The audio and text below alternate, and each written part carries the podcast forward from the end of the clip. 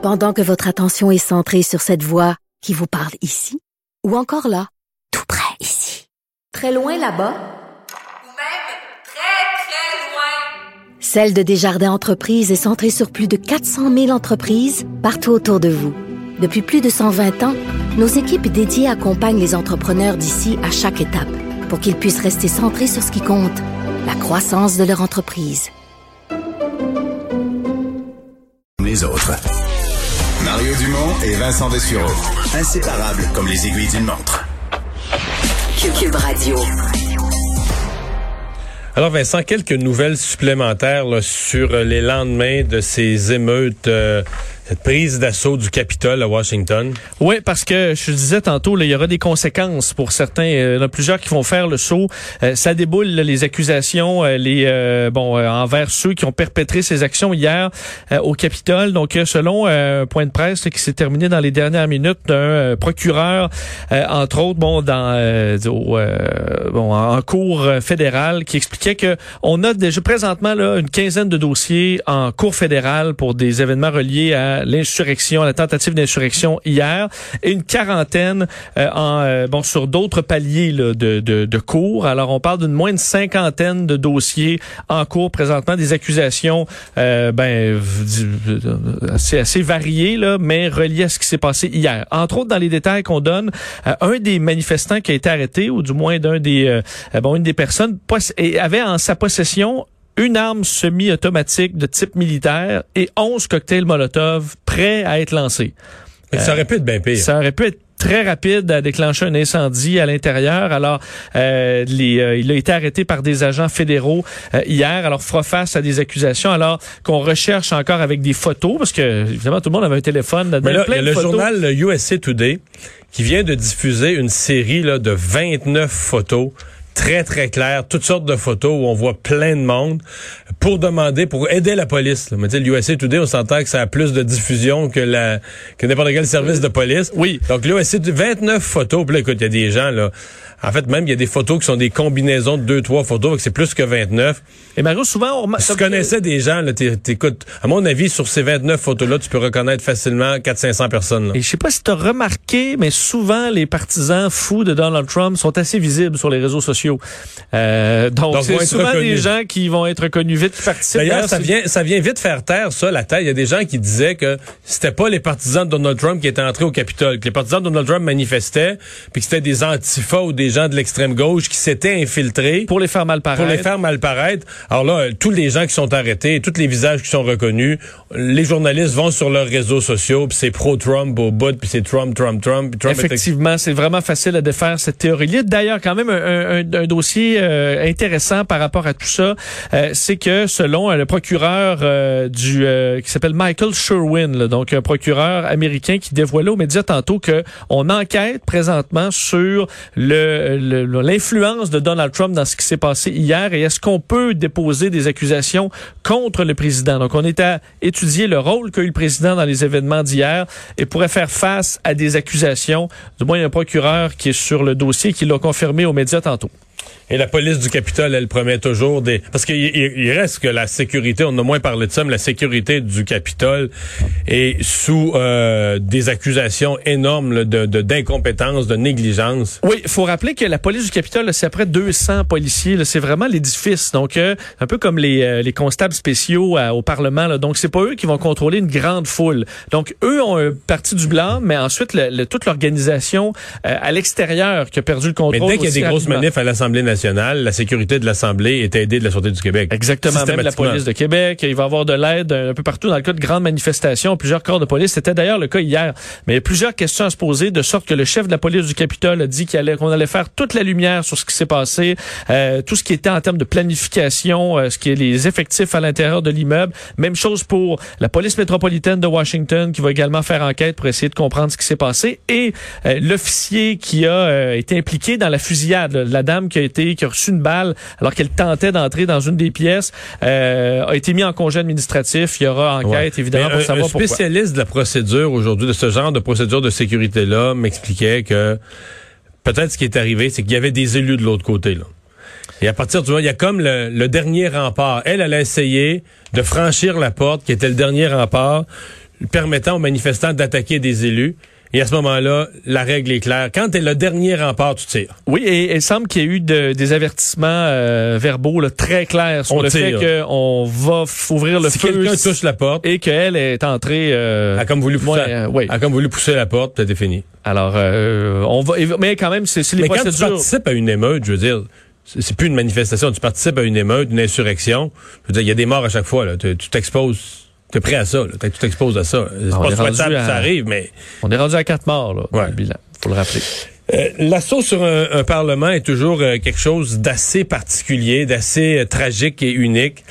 Notre prochain invité l'a vécu parce qu'il était responsable de la télévision, animateur à la télévision de au canal de l'Assemblée nationale en 1984 euh, lors de la, de la fusillade. Richard Thibault est maintenant un expert en communication, président de RTCOM, spécialiste en communication et en gestion de crise. Monsieur Thibault, bonjour. Bonjour Mario, comment allez-vous? Très bien. Vous avez suivi ça avec quel œil hier? Ben, j'avais l'impression, encore une fois, on dit souvent que ceux qui ne veulent pas se rappeler du passé sont condamnés à le revivre. Et ma foi du Saint-Ciel, même si on a fait plein de choses à l'Assemblée nationale pour corriger le tir, j'avais l'impression, croyez-le ou non, 40 ans plus tard, à peu près, de revivre à peu près la même chose. J'en revenais pas. J'en revenais pas. Quelle histoire.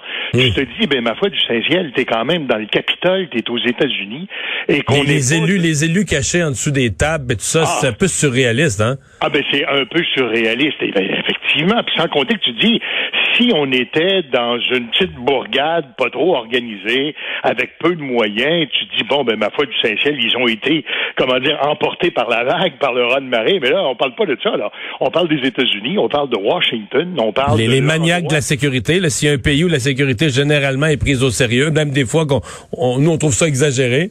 Oui, ben s'il y a un endroit où il y en a surtout, c'est bien là. Mais écoutez, il y a des choses, effectivement, je vous écoutais parler tantôt, il y a des choses qui commencent à ressortir de cette histoire-là. On essaye de comprendre aujourd'hui ce qui s'est passé. Et ma foi du Saint-Ciel, on réalise que euh, euh, cette histoire-là avait été tellement annoncée, le président Trump avait tellement fait de publicité autour de ça que la première des choses qu'une organisation qui est responsable de la sécurité doit faire, c'est d'évaluer le danger. Et ma foi, c'est un danger extrême hier. Il est quand même incroyable que dans comment dire, un contexte comme celui-là, par exemple, la garde nationale n'était pas là. D'ailleurs, euh, il y a toutes sortes de rumeurs qui circulent à l'heure actuelle. Semble-t-il que la mairesse aurait demandé, euh, parce que c'est le président qui, autora- qui autorise l'utilisation de la garde nationale, aurait demandé au bureau du président de la fournir pour l'événement. Et euh, à ce qu'on dit, euh, il y aurait eu une réponse négative du bureau du président en disant organisez-vous, c'est pas si pire que ça, mais on sait très bien que quelques minutes plus tard, euh, en à la foule, le président Trump incitait tout le monde à se rendre au Capitole.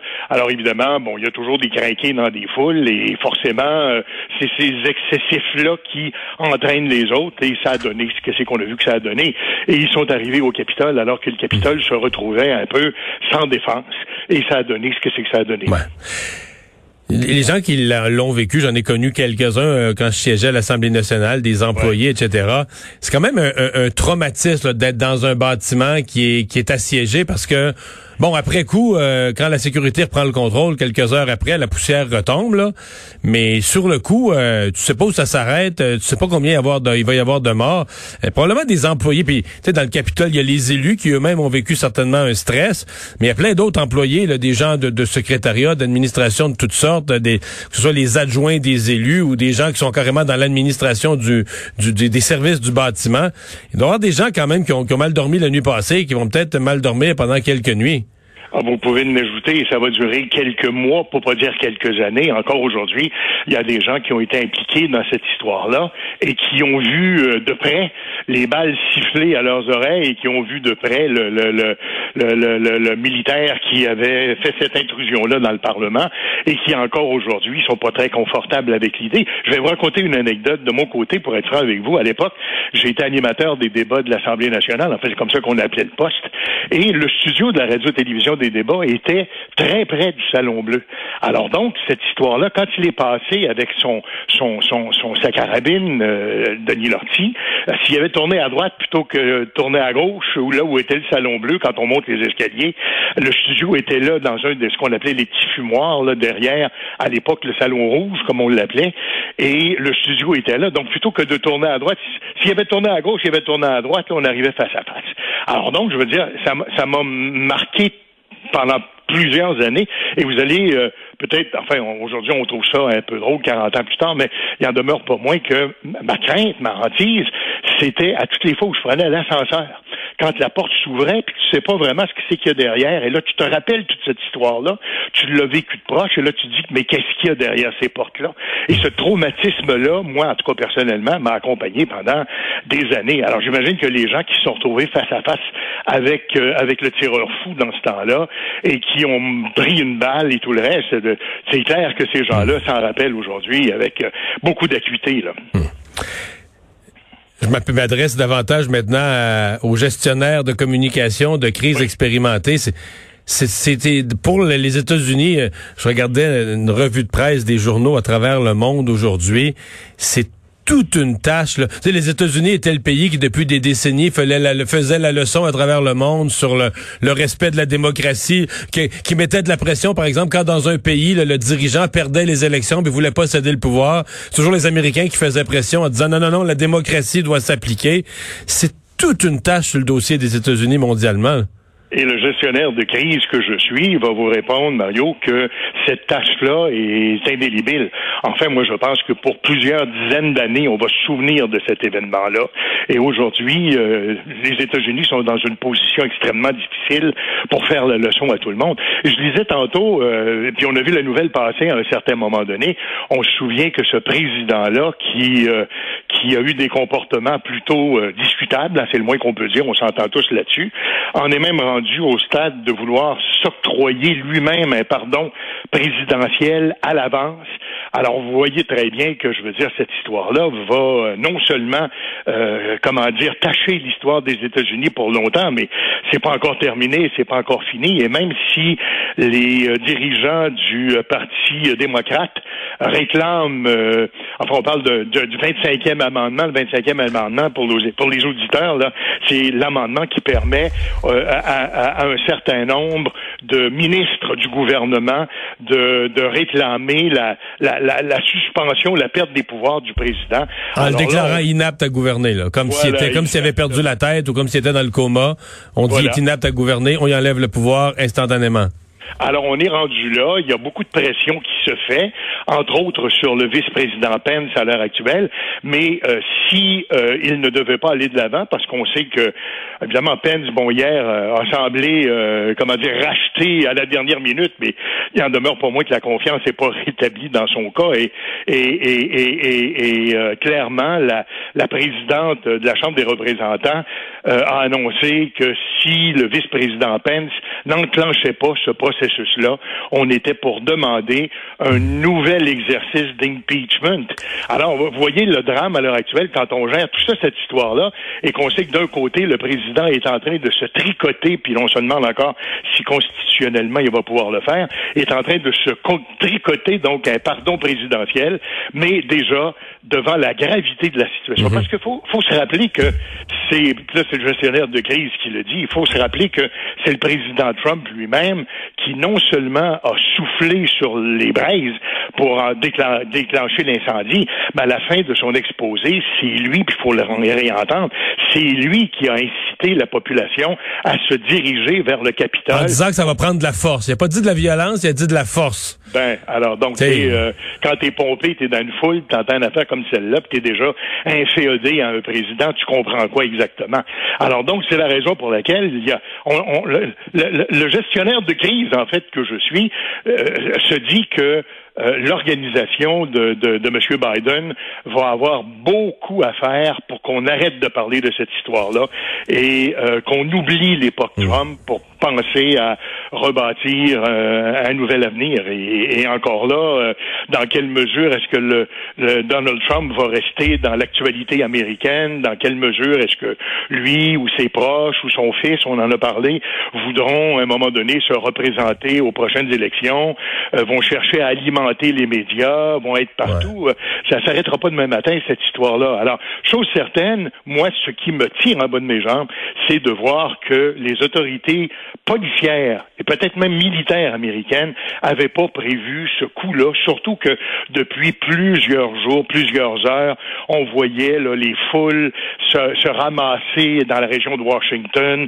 On savait là-dedans qu'il y en avait des perturbés, que c'était pour mal tourner cette histoire-là. Alors vous comprenez que le président Trump n'a pas eu besoin de souffler très fort sur le feu pour que finalement ça devienne un brasier qu'on ne pouvait pas éteindre. On contrôlait plus.